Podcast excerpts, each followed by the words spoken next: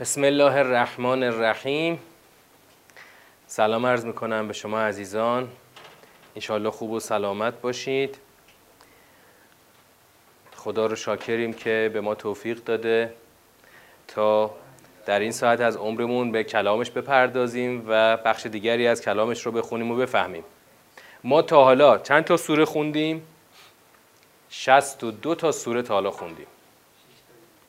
6 تا سوره بخونیم. 68 سوره کامل میشه که مجموع 6 ترم در مجموع 6 ترم ما 68 سوره قرآن رو خواهیم خوند. ترم یک رو می‌خوایم از امشب شروع بکنیم. ترم یک سوره های محمد صلوات الله علیه تا تور. تور با ته دستدار همون کوهی که حضرت موسی به رسالت مبعوث شد. خب این کتاب رو دوستان توصیه می‌کنم که تهیه بکنید. دوستان حضوری هر کس خواست بگید من از انتشارات بیارم کتاب رو. در این ترم ما شش سوره رو خواهیم خوند. شش سوره رو خواهیم خوند که این ترم باز ترکیبی از سوره های مدنی و مکی رو داریم. در ترم قبل کدوم سوره ها مکی بود کدوم سوره ها مدنی بود؟ بله جز حدید بقیه مکی بودن. بله. نجم قمر رحمان واقعه اینا مکی بودن و سوره حدید مدنی بود. تو این ترم هم از این 6 تا سوره سه تاش مدنی هست و سه تاش مکی هست. ما در آغاز سه تا مدنی ها رو داریم. در آغاز سه تا مدنی داریم و بعدش سه تا مکی داریم که همه اینها هم توجه ویژه‌ای میطلبه. این ترم هم احتمالا حدود همین سی تا سی دو سه جلسه طول می‌کشه. الان که دیگه داریم فقط یک ترم رو پیش می‌بریم هفته چهار جلسه میشه حدودا هفتش هفته طول می‌کشه. هشت هفته طول بکشه. الان که مثلا سیزدهم دی ماه هست احتمالا نیمه اسفند مثلا تموم میشه. و این ترم خیلی سوره ها توجه ویژه میطلبه. نمی‌دونم تو ترم پنج این رو چقدر احساس کردید که سوره ها یک نظام دقیق تری داشتن. دقیق ببین هر چقدر سوره حجمش بیشتر میشه خود به خود چی میشه؟ توجه بیشتری میطلبه برای کشف نظام. الان هم همینطوره. توجه ویژه‌ای میطلبه. همین سوره اول این ترم باز چهار صفحه از قرآن رو به خوش اختصاص داده و مطالب بسیار توجه شما رو میطلبه. مثل همه سوره ها ما باز تاکید می‌کنیم مطالب سلسله است. مطالب سلسله است. یعنی اگر همه جلسات رو نیاید سلسله مطالب از دستتون خارج میشه. نخ تسبیح سوره تو دستتون قرار نمی‌گیره. چون مطالب چی هستن؟ سلسله هستن. مثل همین سریال مثلا سریال تلویزیون. شما یه قسمت دو قسمت رو نبینی قصه پاره میشه. بعد از مثلا چند قسمت بیای ادامهش رو ببینیم چی شد هستن مثلا نمی‌دونی حالا مثلا قصه چجور پیش رفته. این سوره ها هم همه همینطور هستن و نیاز به توجه ویژه میطلبه. الان می‌خوایم سوره پیامبر رو شروع کنیم. چند آیه رو بریم در دور اول. بسم الله الرحمن الرحیم. به اسم الله رحمت گستر رحماور. الذين كفروا وصدوا عن سبيل الله ازل اعمالهم. جمله خبری آغاز سوره. سوره پیامبر مثل سوره مسبحات با تسبیح شروع نشده با توحید شروع نشده. تو سوره پیامبر خدا همینطوری صاف رفته تو شکم اینایی که کافرند و جلو راه خدا رو بستن. کسانی که کفر ورزیدند و از راه الله مانع شدند ازل اعمالهم اعمال آنها را به بیراه کشید کی؟ فاعل ازله کیه؟ خدا خدا اعمال آنها را به بیراه کشید صدو عن سبیل الله دقیقا یعنی چی؟ یه معنای دقیق می‌خوام این کلمه عن سبیل الله این یک تفاوتی ایجاد می‌کنه. صدو عن سبیل الله نه یعنی راه خدا رو بند آوردن. صدو یعنی کی را؟ یعنی مفعول کیه؟ مردم را. مردم را از راه خدا باز داشتند. معنای دقیقش اینه. مردم را از راه خدا باز داشتند. کسانی که کف ورزیدند و از راه الله مردم را منع کردند صدو عن سبیل الله. خب از اعمالم خدا اعمالشون رو در بیراهه قرار میده. و الذین آمنو و عملوا الصالحات و آمنو به ما نزل علی محمد صلی الله علیه و آله و سلم و هو الحق من ربهم. و هو الحق من ربهم. خب خبر کجاست؟ کفره کفره تازه خبره. کسانی که ایمان آوردن و صالحات را انجام دادند یعنی شایسته ها را انجام دادند. عملو برنامه های صالح.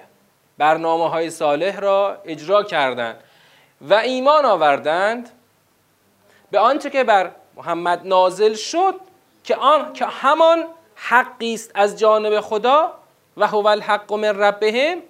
این جمله تو پرانتز میشه جمله حالیه کفر انهم سیئاتهم. کفره شد خبر ما. ببین جمله وقتی طولانی میشه خبر رو گم نکنید. این کفره در نسبت به آیه اول مقابل ازله قرار می‌گیره ها. ازله کفره. برای کافران خدا ازله یعنی گمراه می‌کنه. برای مؤمنان کفره میپوشانه. سیعاتشون رو میپوشونه اینجا ما همون می‌تونیم مازی معنا بکنیم. مازی وقتی آورده خدا تأکیدش روی اون انجام عمل بیشتر میشه. خدا گمراه کرد خدا پوشاند. یعنی خدا اینو داره به عنوان یک چیز قطعی انگار داره بیان می‌کنه وقتی مازیش می‌کنه.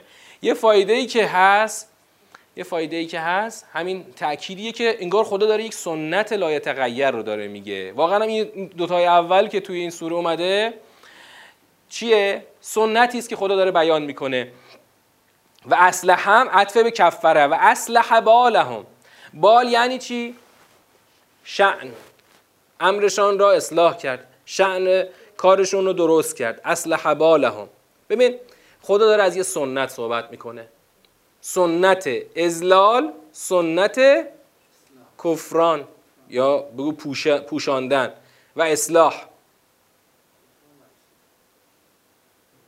تکفیر. سنت تکفیر. کفران نه تکفیر. فعل یا فعل و تفعیل کفر و کفر و تکفیر پوشاندن. بله. سنت ازلال سنت تکفیر. برای کافران ازلال می‌کنه برای مؤمنان تکفیر می‌کنه و اصلاح می‌کنه. آقا خدایا شاید کسی برگرده بگه چرا داری تبعیض قائل میشی؟ بین کفار و مؤمنان. آره واقعا همینطوره. خدا واقعا می‌خواد تبعیض قائل بشه. بذار هر کی هر کار هر کار هر کار که می‌خواد بکنه بکنه. هر راهی می‌خواد بره بره. تو چرا می‌خوای اونو هلش بدی اینو باز بداری؟ آقا سنت خدا اینه. که خوشش نمیاد بره جای دیگه.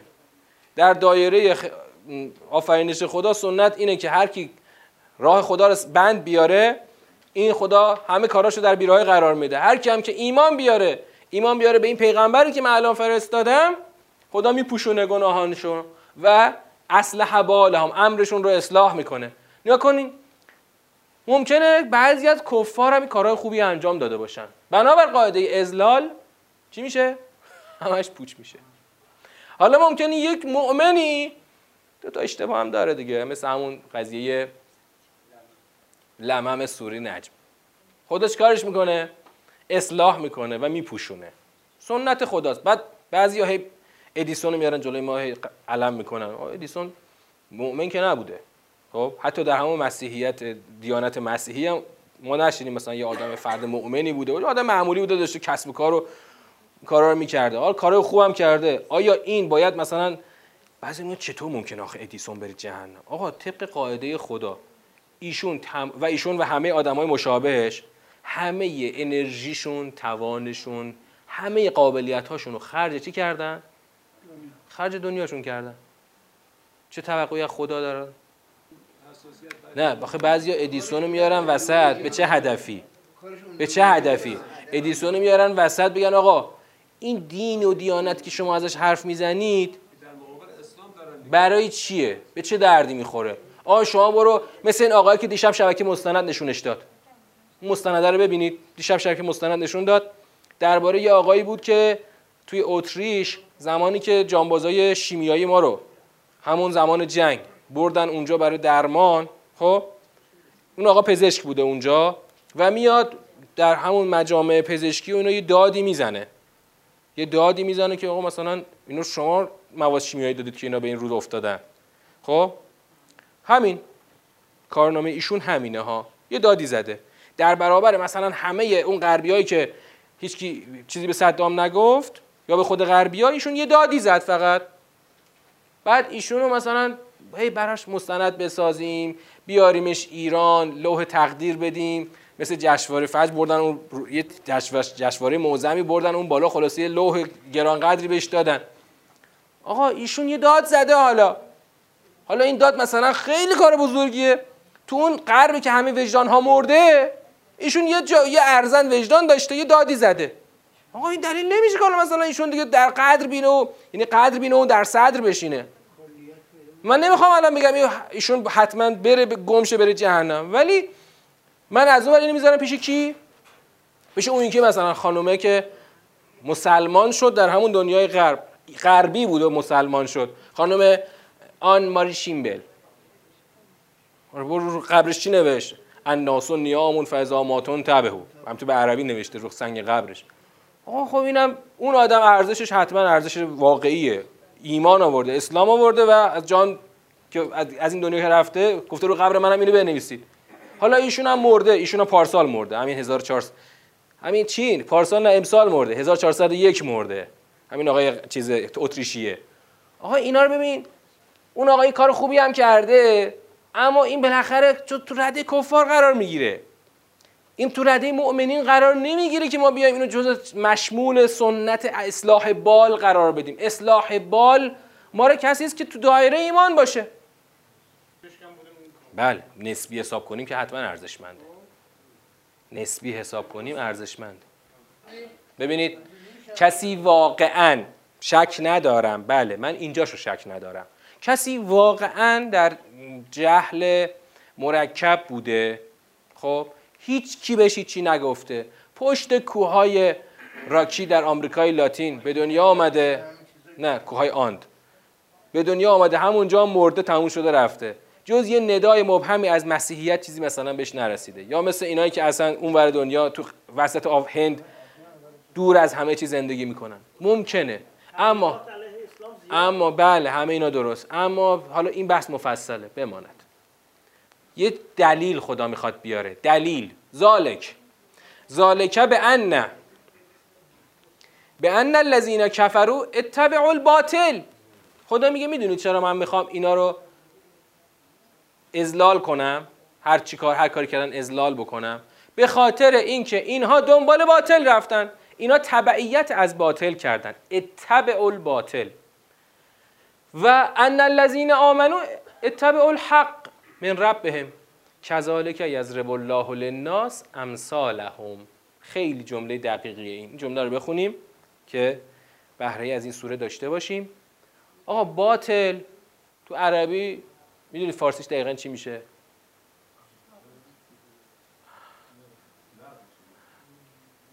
باطل میشه پوچ. پوچ. پوچ. آقا اینا رفتن دنبال چیز پوچ. باطل همون مسیر باطل واقعا پوچه هیچی توش نیست. و اونایی که ان الذین آمنو تبع الحق حق چیه؟ حق اون چیزی است که به هدف اصابت می‌کنه. خب؟ پس باطل هیچی توش نیست. میان توهیست تو خالیه. و حق اونیه که شما رو به هدف میرسونه. اینا از باطل تبعیت کردن این یکی هم از حق تبعیت کردن. و چون خدا نخواسته که باطل به هیچ نقطه ای برسه هر کسی که دنبال باطل بره و تبعیت از باطل بکنه چیکارش می‌کنه؟ ازلالش می‌کنه. و هر کسی که دنبال حق بره خدا چیکارش می‌کنه؟ اصلاح بال می‌کنه و کفر عنهم سیئاتهم رو براش انجام میده. کذالک یضرب الله للناس امثالهم. یعنی چی؟ خدا برای مردم مسئله هایشان را ضرب می کند ضرب المثل ضرب المثل با اون ضرب المثل فارسی خود فرق داره. تو فارسی ضرب المثل آش یا شور میشه یا بینمک وقتی آشپز دوتا میشه.